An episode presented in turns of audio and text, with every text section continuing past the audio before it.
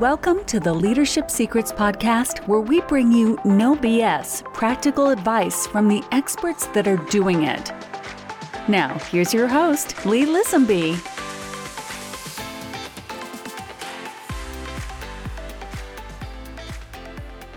Welcome to the Leadership Secrets Podcast. This is your host, Lee Lisenby.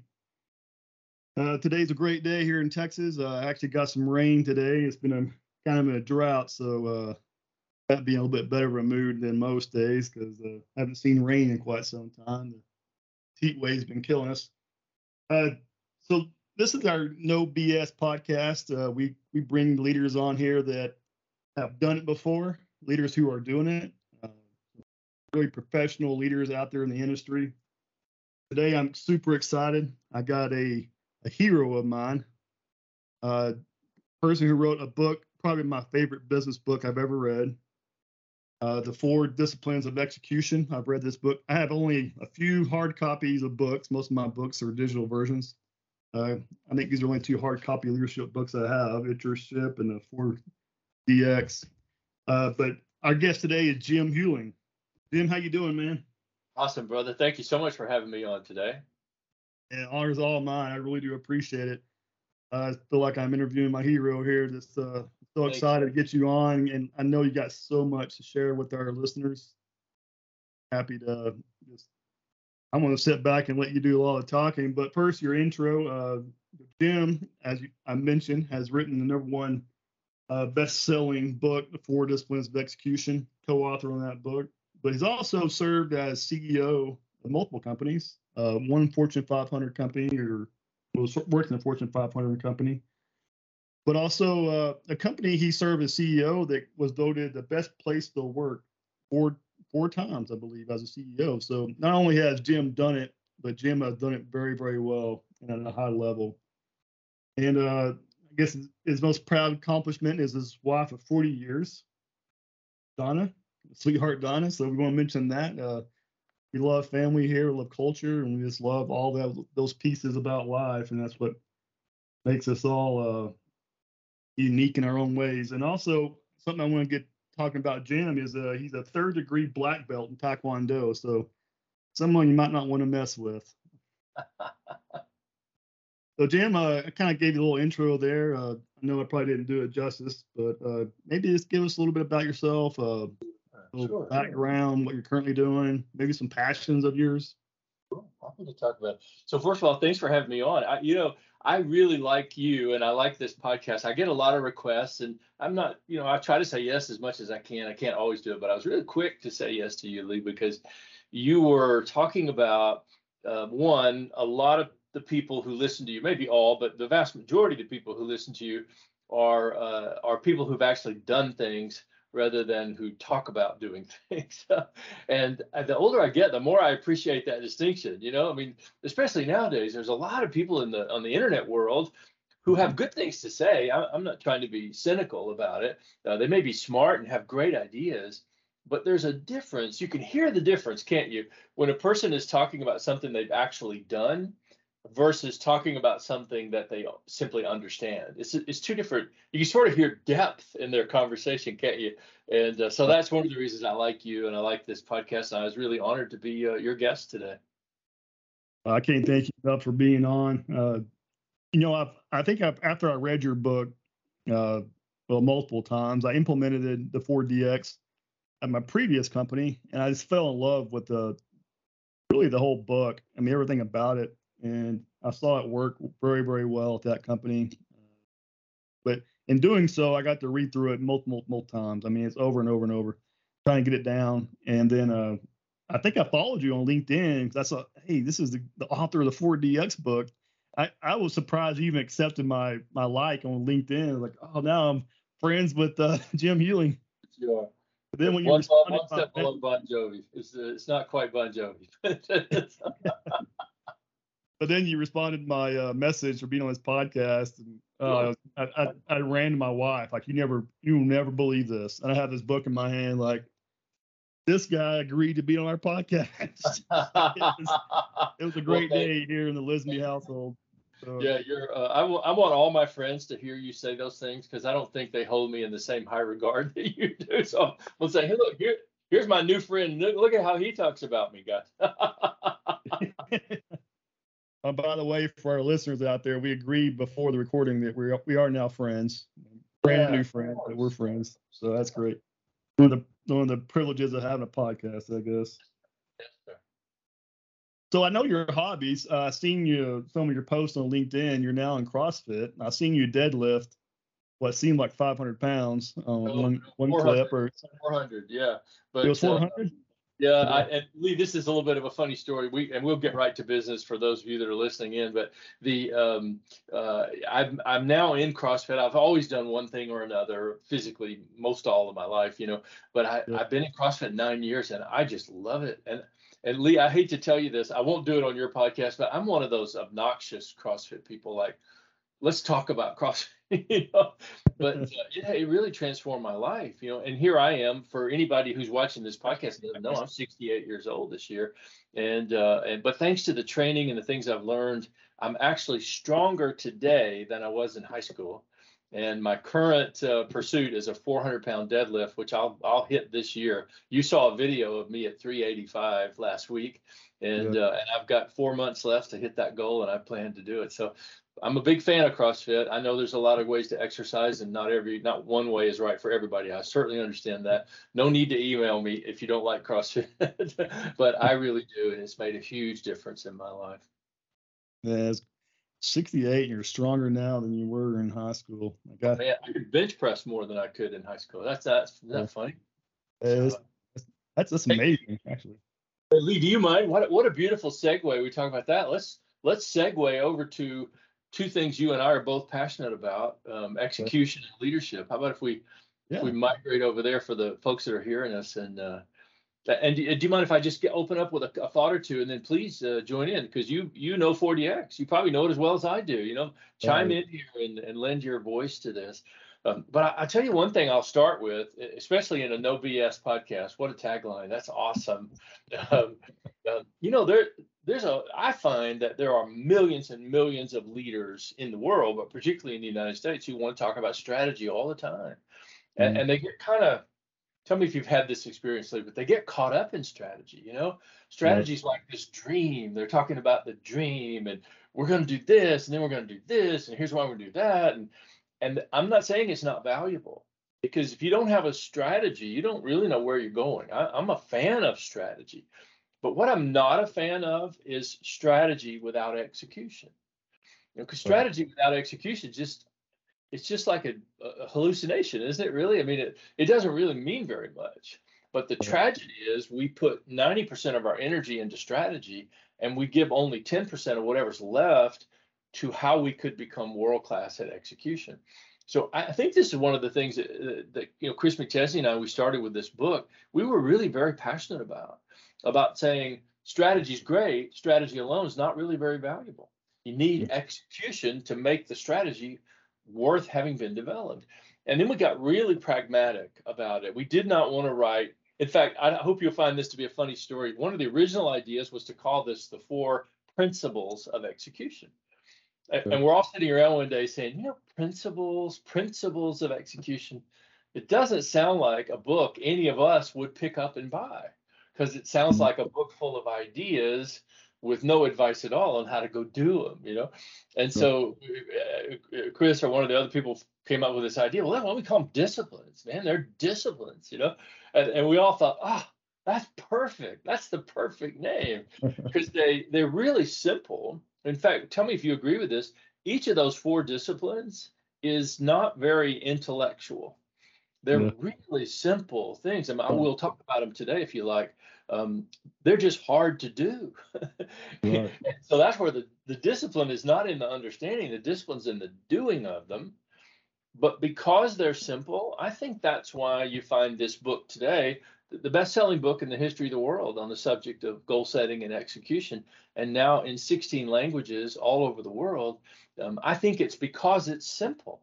You know, you can, or tell me if you agree, please, but you, you can pick it up, you can read it, you can understand it, you can implement it with your team. You can certainly get world class help from Franklin Covey on implementing as well.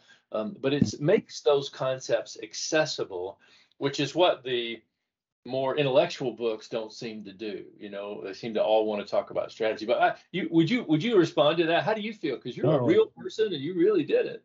Totally agree. And you know, I think oftentimes in my I guess call it my career. I won't name the the part of my career, but oftentimes uh, I get stuck in these meeting rooms and it's a lot of talk, a lot of talk, and we talk about the same things from the last meeting, from the last week, the last month. We look at spreadsheets, we look at reports, we look at KPIs, and mm-hmm. and then I'm sitting there thinking, guys, I mean, yeah. this is all great, but what are we doing about it? It's, it's a yeah. bunch of input and very little output. Absolutely correct. That's really powerful the way you said that, and and that's really so true. And and the beautiful thing for Chris and I, and really everybody who was involved in the creation of this book, um, I think we were tired of it too. You know, we just didn't want to write another book full of ideas that just went on the shelf, had a nice cover, you know, sold some copies or whatever, but in the end didn't help anybody. We we turned that around. We wanted to to write a book that would help people. And Lee, there's one small story, if you don't mind me telling it quickly, um, eh, but I'll, I'll, preface it by saying I've been on a lot of podcasts and I've never told this story. I, this is the first time I've ever felt it was right to tell this story. But when Chris and I sat down to write this book, we realized quickly that we needed to be clear about who we were writing to. Yeah. You know, are we writing to a CEO? Are we writing to a VP of Ops? Are we writing to a to a or, to a frontline leader? Who who is this book for? And mm-hmm. so we we literally crafted a description of the person we were writing to. We called him Joe, and and we yep. figured Joe was a middle manager in a mid-sized construction company or, or, a manufacturing company in the Midwest. And, and, Joe was about 41 years old, and Joe had all the issues every single day of getting a group of people uh, passionate to engage and work hard and strive for excellence in the in the work that otherwise might seem to be pretty day day to day. You know, uh, and and it was something about the clarity of that that all along the way took 18 months to write the book. All along the way, Chris and I would say, "Now wait a minute, what would Joe say about what we're?" And and sometimes we imagine Joe would say, "Hey guys, come down out of the clouds." talk, talk to us real people down here who are trying to execute, you know, or or would say you you're making that sound more complicated than it is. Can you? Joe would say to us, can you say that a little more simply? You know, so there is no Joe except there are Joes. You know, they're the equivalent. Joe.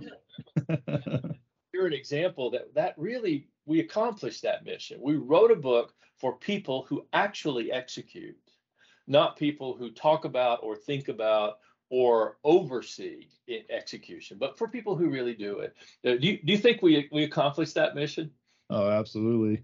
I mean, I, I, am your avatar that you created, Joe. Like that's who I am. So, yeah, that's probably why I love it so much. You wrote it wrote it for me, Jim. I appreciate that.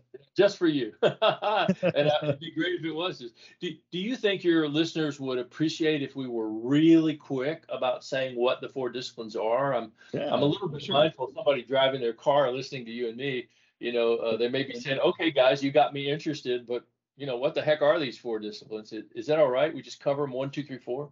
Yeah, absolutely be quick because you know you can spend a long time just talking about what they are but i think we have other topics we want to get get to today. But but if we just say it real simply there are there first of all there are only four of them and um, each one of them represents a very precise disciplined implementation that when you put them together creates extraordinary results. So if I if I tell everybody what the four are, I want to start by saying don't think of them as a menu that you choose individual ones. You know, don't don't come away from this conversation and say, hey, you know, I really like discipline two and four, Lee. I think I'm gonna do those two because you're not going to get the same results. The the four things go together and they compound each other. So that's an important thing to know as we start. So so discipline one is the discipline of focus. And it's based on the simplest idea in the world and I bet you know this idea already, though you, you should have written your book, you would have this in there. If everything is priority one, the truth is nothing's priority one. Yep. Now that's a real truth. You ask any manager on a on a factory floor or any construction boss, anybody that has to lead a team of frontline people who are doing real work, would tell you that if you make everything priority one, you might as well say nothing's priority. Right. So the beauty of discipline one is it requires us to focus. And, and what we mean by focus is we simply have to decide what outcome matters more than any other outcome. Yeah. Now, matters more can be defined by a company. You know, sometimes matters more means to our bottom line, or sometimes matters more means to our growth, or sometimes matters more means to our shareholders, or whatever. I, everybody's got to make that decision. But the key is it doesn't matter what you choose, it only matters that you choose. You have to have the rigorous discipline to say, this is the number one thing for this period of time in this organization. And uh, Lee, I'm, I'm, I'm going to watch your face as I say this because I know what I'm about to see. Uh, that anybody who thinks that's easy has never done it. Mm-hmm. if you're driving your car and you're thinking, well, okay, that's not very impressive. I could do that. That's a pretty good sign you've never had to say, this one goal matters more than all the other goals. Right. And that's that's, that's where we failed when we implemented this the first time in my last company was that because you know, we call them wildly important goals. And uh, the everybody wanted like you supposed to only have like two at most, maybe like something like that. And everybody wanted like ten of them. It started out with one or two, and over time, like these are my wigs. Yes. It'd be like eight to ten of them. Like, guys, you can't have more than like two. That's all you're allowed. and they just it had the hardest time with that. You know the you know the phone call I dread the most, and I've gotten a lot of them, is after a, a, a leader will implement the four disciplines and they've had some success, they get really excited about it, and they'll call me up and they'll say, "Hey Jim, we we love 4DX. 4DX is working great, and I got great news. Next year we're going to make everything a wig." oh no, you're not going to oh. have the same experience. So discipline one, really simply said, is you have to have the courage and the insight to say everything matters, but this outcome matters more at this time. If you can say that and you can measure your success, you know, we like that phrase X to Y by when. So X is where you are today, Y is where you want to end up, and by when is the day you have to get there. If you put those together, you've got discipline one. Uh, and remember that it's simple to understand, it's just hard to do. Discipline two, I really hope you'll chime in on this, Lee, because I'm interested to see it through your eyes. Discipline two is the really radical part of the four disciplines. It's a thing very few leaders have ever really done. So if you're listening to me and Lee today, we're just going to say it in a real simple way. Um, discipline two is identifying the one or two actions or behaviors that are the true drivers of achieving that goal. Now, this answer might be different for every team. You know, the if you have a let's say you have a goal of uh, of profitability in a particular segment of a company, well, the marketing team's behaviors to drive that goal are going to be different than uh, the manufacturing teams or the product design teams behaviors to drive that goal. But the idea holds true that for every team, you decide what are the things you can do that have the greatest impact on achieving the goal. We we call this the discipline of leverage because you're finding the few things that deliver the biggest result. Now, now here again, anybody driving your car or eating a sandwich, uh, that's not hard either, is it? but you know what is hard? If you go to a leader, let's say you go to a leader of a sales team and you say, well, hey, what are the behaviors that drive sales? Every leader in the world can can give you 40 behaviors that drive sales. I mean, they're just, you know, and that applies to any discipline at all, in my experience. Of yeah, let here, take a seat. Let me give you an hour. I'll tell you all the behaviors that drive sales. That's great. But then if you say, well, which two drive sales more than all the others? And then there's this silence falls across the room. mm-hmm. and, and if you don't mind, I'll, I'll have a moment of true confession here. You know, I've been a leader a long time, and I've been a leader at the highest level and a leader in different industries and companies and, and all around the country. I don't think I ever understood this that it's not enough to set a goal and then say, okay, everybody, do all the things you need to do to make that goal happen. That's actually a pretty meaningless leadership activity. Yeah. But what's strong is when you say, and here are the two things we're going to concentrate on because we know the more of those we do, the greater the results will be. So, so for that example of a sales team, you know, it might be that face-to-face meetings with customers is the behavior that drives more sales. Right. So there's 30 other things you got to do to have to be a salesperson, of course. But the thing you put your bet on, like chips in a in a roulette wheel in Vegas, is you say, I bet if we double the number of face-to-face meetings, we'll end up with more sales. We still got to do other things. It's not the only thing we're going to do. But we put our bet on the behaviors that we believe or the actions we believe will yield the greatest return. That's why we call it the discipline of leverage. Mm-hmm. Do a little in order to get back a lot. So that's discipline two. So one is focus, two is about leverage, three is about engagement. Now, engagement is a tricky thing, you know, because um, um, and I'm older than you, Lee, and anybody watching this podcast already sees that I'm older than you. But I think we both grew up in a time when people would say to us, uh, you know, that's why we call it work. It's not supposed to be fun. And in my day, it would have been son. It's not supposed to be fun, son. right. Why we call that work, right? And I bet they can really say that in Texas too, can't they? Lee? Come out just right. Had a lot here in Texas for sure. And when somebody says that, you have no doubt what they're saying, do you? I mean, it's pretty clear. You know, right. Well, it turns out though that if that's all you got, you're never going to see a team of people rise to their highest level. I mean, first of all, who who can do something all the time for a long time and do it at the highest level when there's literally no joy in it? Who can do that? I can't. Can you? No. I can't do it. I got to have some fun along the way. So the thing we discovered was that if you set it up in the right way, you can make the achievement of the goal feel like a game. In other words, you can you can literally, and if anybody who's skeptical listening to this, I totally get it. You should be skeptical. Call Lee, let him tell you his story. But, well, don't call him all at once because he has a real job. But but but you get the idea of it that you you really can set up a scoreboard and a competition and a tracking of results in a way that kind of gets people energized about winning. Mm-hmm. And it's that spirit of winning that we found in discipline three. Now, discipline three is the discipline of engagement. So that's about how do you get people to not just show up and do the job and go home, but how do you get them to really want to achieve this goal? The same way you would want them to try to win if they were playing for the state championship or something. So that's discipline three. And then the last one of all, discipline four, which is the big one, the discipline of accountability. So discipline four is about having a regular cadence of accountability. And what that means is every team has their own meeting every week. And in that meeting, everybody on the team becomes accountable to each other for whether they did their part last week. So, in other words, everybody on the team, like let's say you and I were a team, and I would say, hey, you know, this week um, I'm going to get with the people in IT and we're going to try to solve that problem we're having with the system so we can stop having all these breakdowns.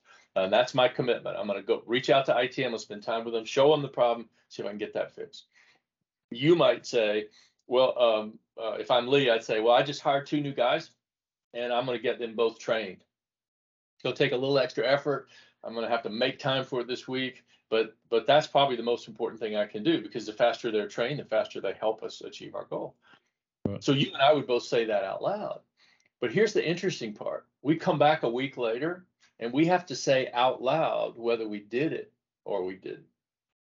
And Lee, I don't you probably are such a high performer, you have no no experience with this, but if you've ever been in a meeting where you made a public commitment and one week later you have to say, man, I didn't get it done. the first time you have that moment, you you you make a big decision in your career. You say, I am never going to be in this spot again because right. it's terrible. It's a terrible moment. But what's healthy about that is over time, a team learns that if you say you're going to do it, you got to do it. And if you say you're going to do it and then you don't do it, you let the whole team down because you didn't just commit to your boss, you committed to all of us that you were going to do your part. And we committed to you that we were going to do our part, you know? And that's how we get great together.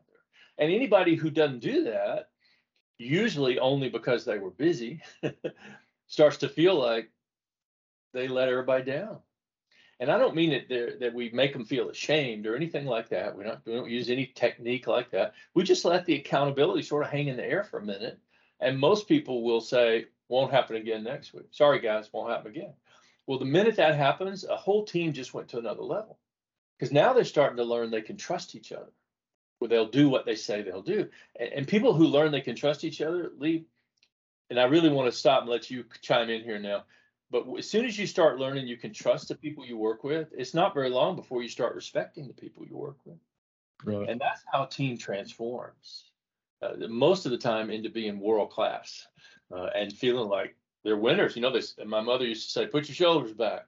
You know, it's uh, uh they feel like that. They walk a little different. They have kind of a swagger.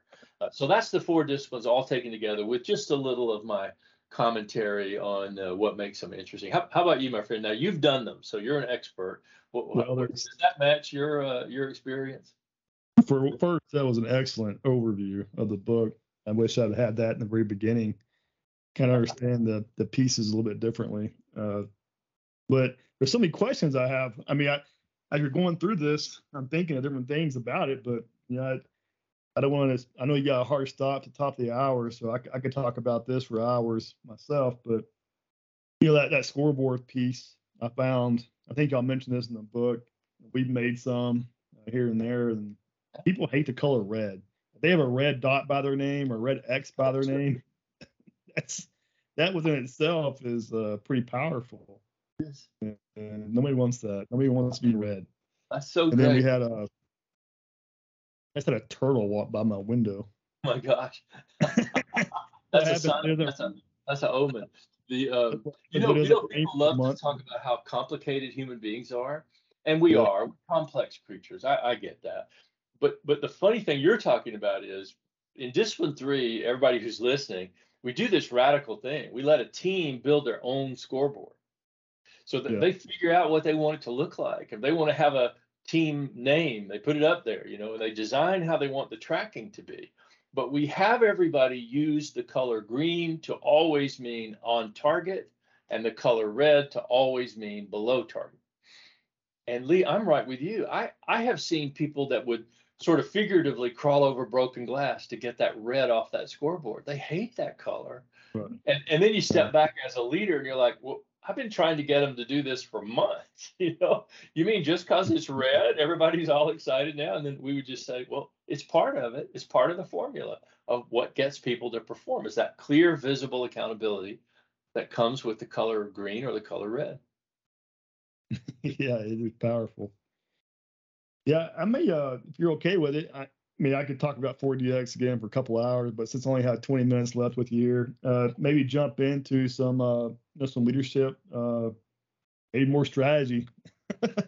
hey, that's right. Yeah, let's do, man. Because you know the, um, I'll tell you, I've been I've been alive longer than you, and so I think I can say with a little bit of my elder credentials that I have never seen a time in my life when I felt leadership was more needed. Leadership in every sense you know, operational leadership in a company, um, but uh, moral leadership and philosophical leadership and innovative leadership. We we we really are needing leaders and leadership to go to another level because the magnitude yeah. of our challenges today seem to be at another level. Uh, you know, and um, and so I I really love talking about that a little bit. And you know, one thing that you said to me in our we were getting to know each other before the podcast. We were talking about frontline leaders Mm. And, and, I'm just going to say it for the record. Anybody who wants to quote me is welcome to quote me because I believe this with all my heart. The most underappreciated people in the world are frontline leaders. And yet, everybody who's been in business more than seven minutes knows that it's the front line that produces the bottom line. Right. It's not all those layers between the front line and the CEO that produce the bottom line. In fact, I have said to many audiences of senior leaders, and, and, and I'm not being cynical about senior leaders, they're valuable too. I'm just talking about the subject. I've said to them, gosh, Lee, imagine this for a minute, you know, 200 senior leaders in a room. And I say, if anybody doubts that the front line produces the bottom line, I challenge you to send them all home next week and tell me what the production results were. Man, you know, everybody in the room is trying to decide who hired me to speak that day because that's not popular to say things like that. and, uh, and, uh, and nobody, don't misunderstand me now or misquote me. I'm not saying senior leaders aren't valuable; they're crucial.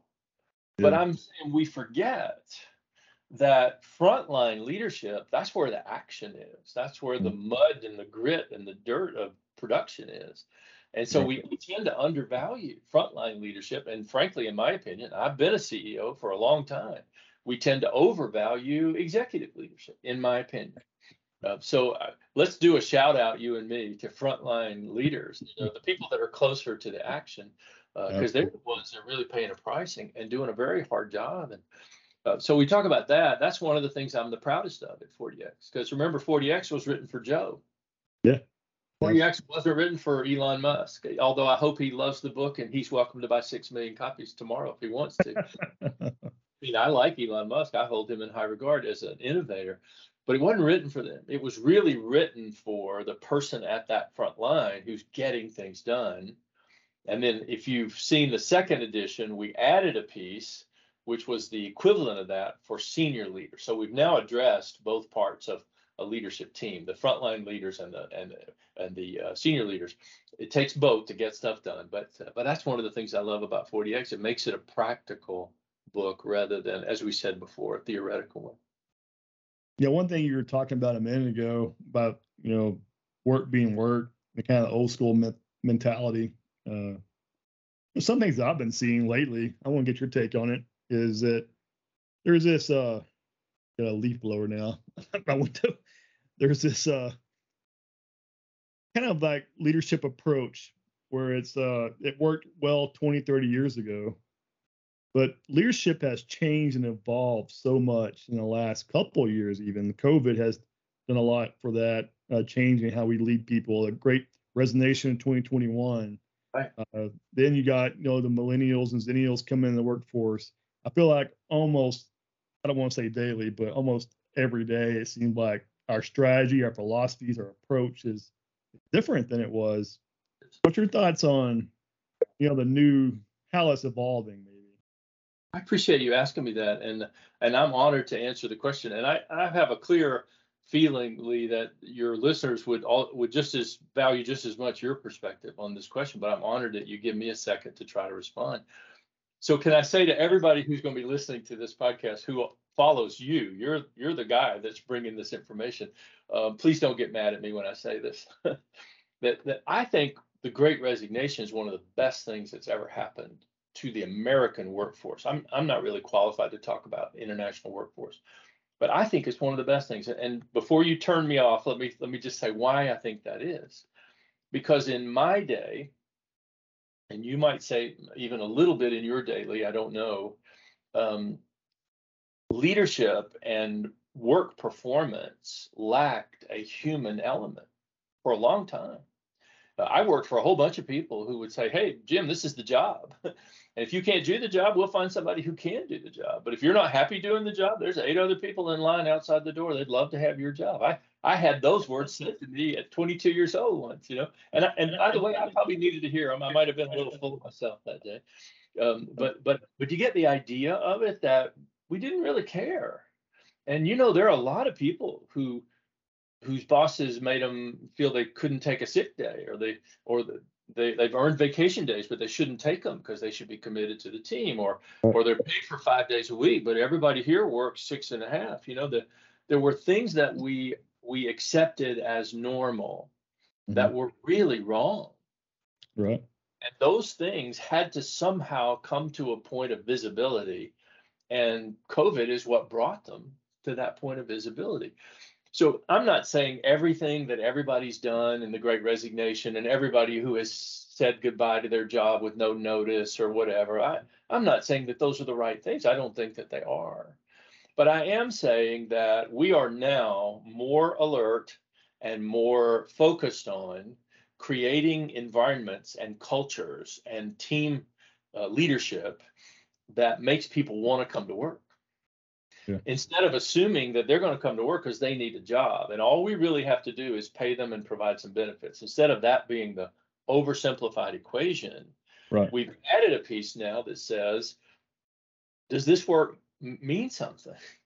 is it does it is it make a difference in the world Should, can you be proud of the work we're doing do you feel like you're part of this team do you feel like you're a valued member of the group and and even are we investing in you to help you grow and develop you know all of that now is suddenly a requirement. Right. And uh, and i think we needed we should have been that way all along in my opinion. And uh, maybe i was some that way but i wasn't enough either. I've had my own evolution. I know more today than i did. And and and Lee, if you don't mind, one last thought is um, I also think you cannot have a conversation about this without talking about empathy.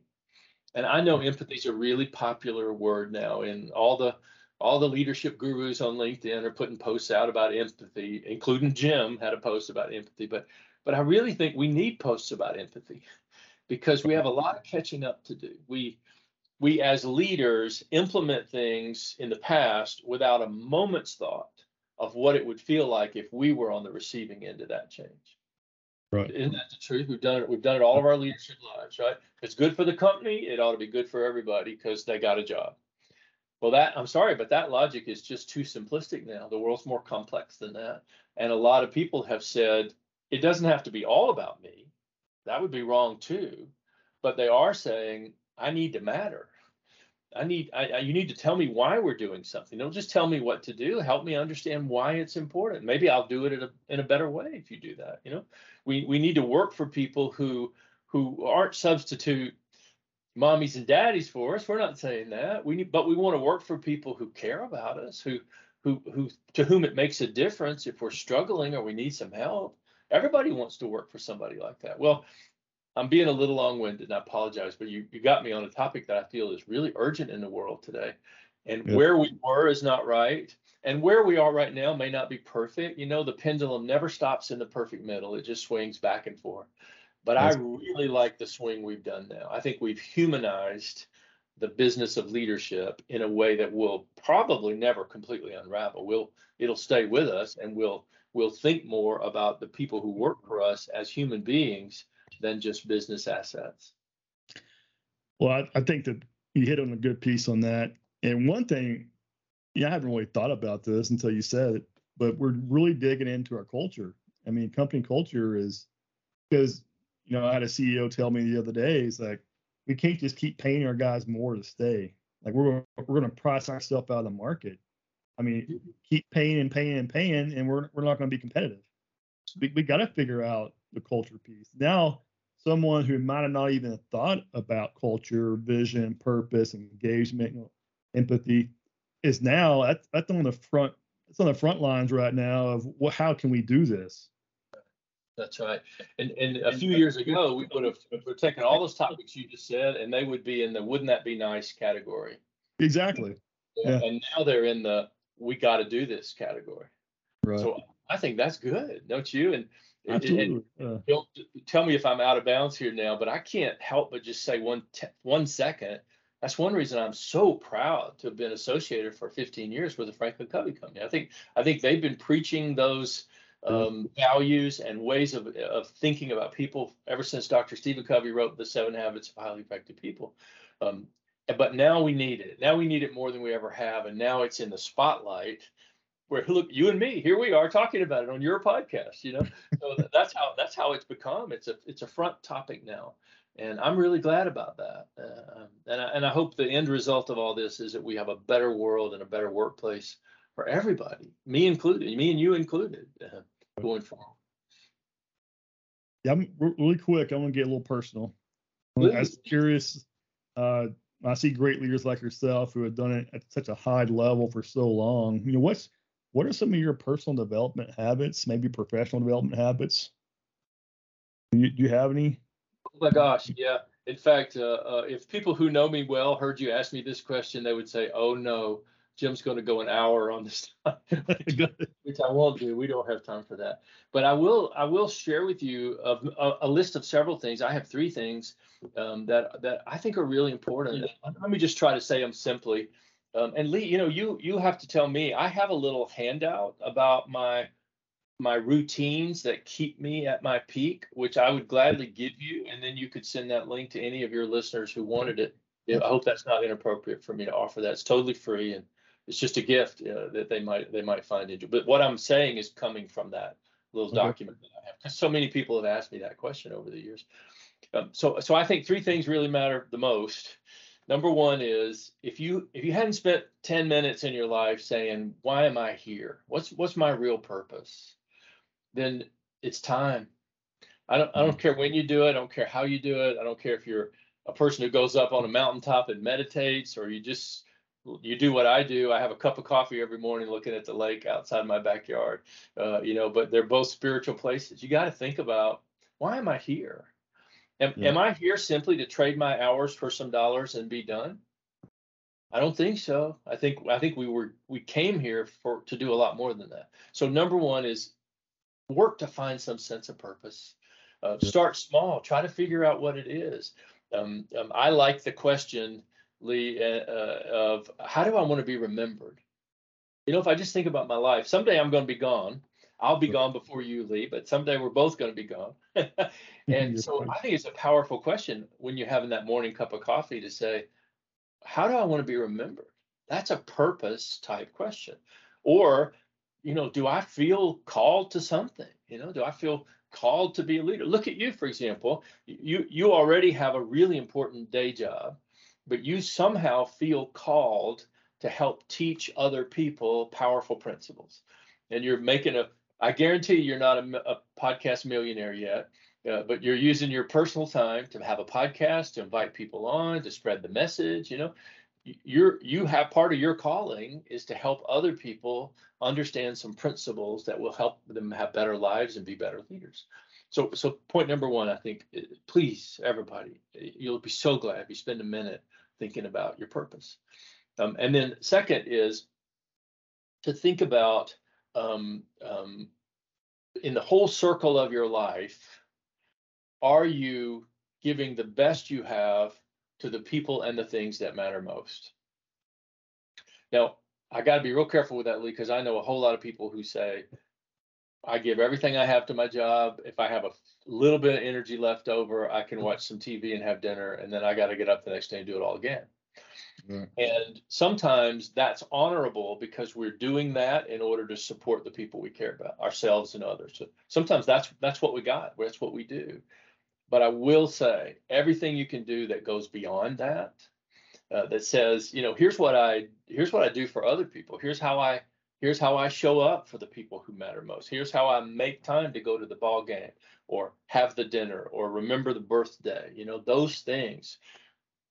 You're going to finish this life and believe me before you finish this life you're, you're going to be finished with your job. And about seven minutes after you leave your job they're not even going to remember you worked there. And that's not a bad thing but i'm just saying that's the way it is. Life moves on. Companies move on.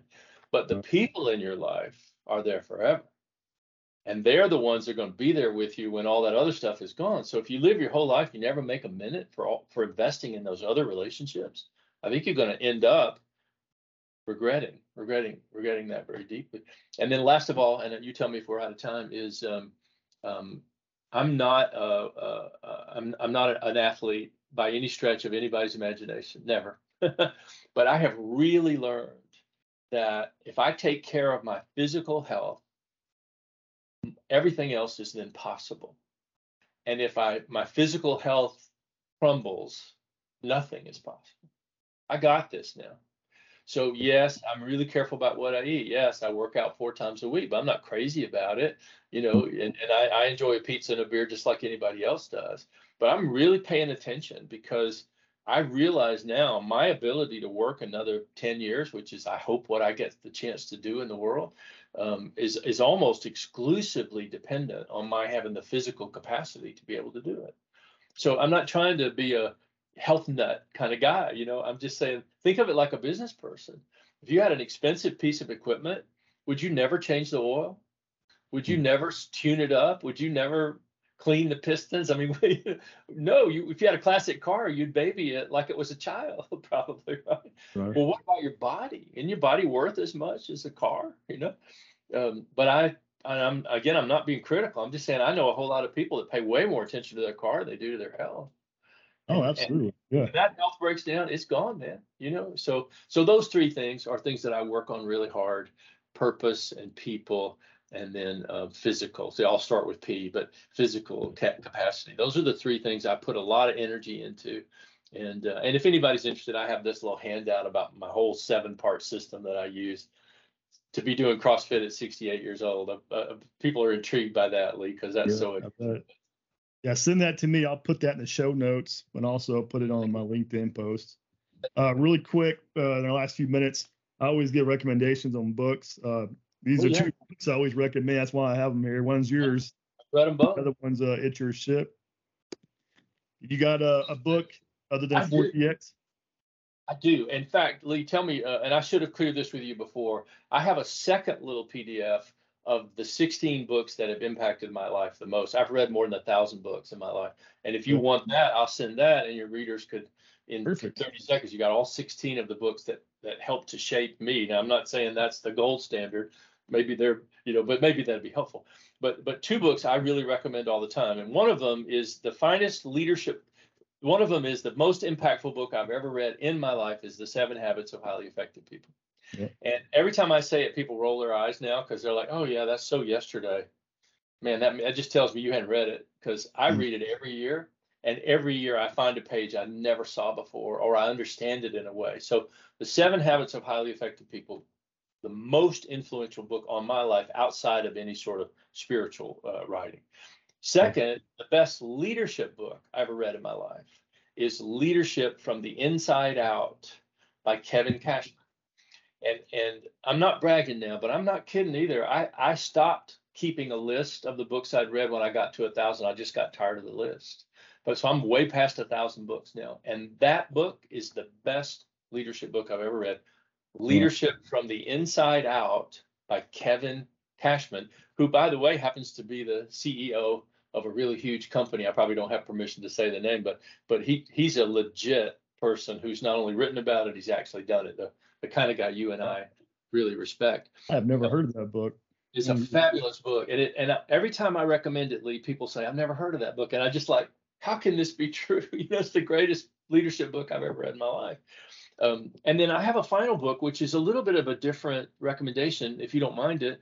Uh, um, I should have cleared all this with you up front. I would have if I'd been thinking about it. But I have a book called The Alchemist, which is okay. a story. I this book is so powerful in my life that my sweetheart gave me a leather-bound signed copy of this because hmm. I have given away about a hundred copies of this book. But it's called The Alchemist and it's by Paulo Coelho. It's not a hard book to find. It's the best-selling um, uh, fiction book of its category in the history of the world. 68 million copies of this book have been sold. But but for your leaders who for your listeners who are very practical people, this is a fable now. So it's a way of absorbing some truths by reading the fictional story of something that happened.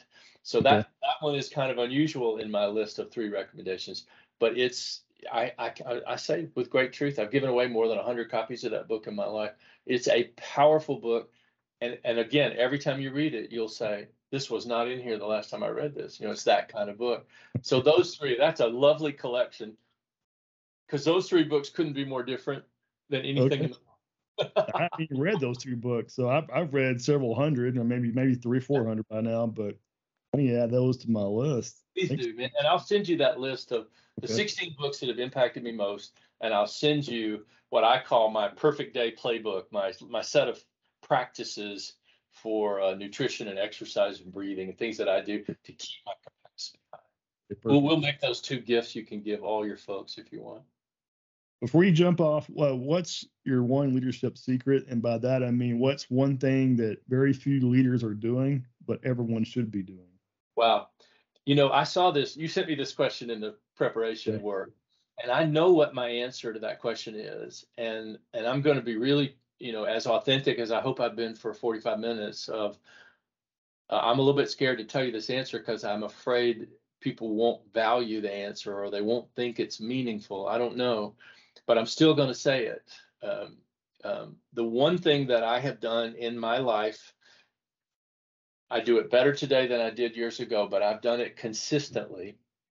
Is I, I genuinely love the people who work for me. I just love them. That's all I can say. And, and I'm not trying to impose a, a system of belief on your listeners at all. I'm just saying love is the most powerful force on earth.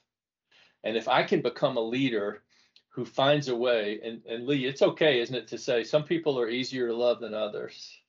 But if I can be a leader who makes every one of those people feel that even though I hold them accountable, I still care about them. I still love them. I want them to be successful. If I can lead from that place, I yeah. think I can be a leader who really makes a difference in the world, not only in the performance of our team, but who makes a difference maybe in that person's life going forward. Um, so that's my that's my secret, and I realize that's not what you hear every single day from. No, actually, my last guest said the same thing. Katrina Gazarian. really? Yeah, she's huge love. Yeah, it's huge love, big love for everybody, yeah. and and thank goodness now, you know, we've we've reached a place in our in our evolution where that makes more tangible sense to a leader than it, five years ago. If I'd said that, people would roll their eyes and say, "Come on, Jim, we got work to get done." You know but now we now we're starting to understand what a powerful force love can be. Uh, so there you have it. It's controversial. time. Yeah, yeah, no i totally agree with that answer for sure. Jim awesome. where can people find you? Yeah uh, you, this couldn't be easier. Uh, my name is jim huling and you just do jimhuling.com uh, so okay. it's j-i-m-h-u-l-i-n-g jimhuling.com and that will take you to my website where you can see all of my programs um, you know everything that I that I've, I've got out there. And leave, if you don't mind, one last comment. Every single day of my life, I post a what I hope is a meaningful thought on three social media platforms: social, uh, LinkedIn, Facebook, and Instagram. By the way, it's the same post. So if you see it one place, don't go looking for it in another. It's the same thing, but it's just Jim Huling, J I M H U L I N G, LinkedIn, Facebook, and Instagram. Every day, the last 283 days, I have posted consistently without missing a day something I felt was valuable. So I'm I'm sort of trying to give what I know out to the world a tablespoon at a time through those posts. And so anybody who's who's found what I said today to be of interest or value, welcome to go there and you'll get a tablespoonful every single morning of your life. Uh, and I hope you find that valuable as well. Yeah, I can testify. Those are very valuable ever since I've been following. I guess the last you know 280 something days, uh, I, I'm on there every day. So those are good little posts. That's how we became friends, isn't it? Uh, just through that. So awesome. awesome. Hey, well, thanks for being my friend, Jim. I know you got to go. Uh, go ahead. You got something else? Well, I only just wanted to say the same thing you were saying. Thank you. I, am really honored to be on this podcast. This is the No BS podcast.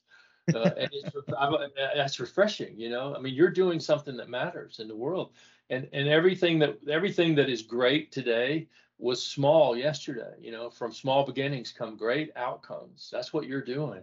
So i just encourage you to keep the faith believe in what you're doing believe in whatever whatever impulse made you want to do all this on top of your i'm sure demanding day job yeah. um, stay with it believe in it man. That's a calling that you've got and, uh, and i'm just honored to have been a little bitty part of the great story of your life brother well you've been a huge part of it I mean, that, that message you shared today, you dropped a lot of bombs there, and I appreciate it. Thank you, sir. You're All welcome. Right. Well, let's catch up sometime in the future. Yeah, let's do Don't it. Let our friendship die here. Yeah, when, when everybody's gotten past everything I said so far, call me back and we'll we'll have another conversation. See if that uh, adds another chapter to our friendship. Yeah, for sure. Thank right, you, Jim. Take care. Good day, Bye. man. Thank you for tuning in to the Leadership Secrets Podcast. Please join us next time as we bring you more leadership secrets from the people who are actually doing it. See you soon.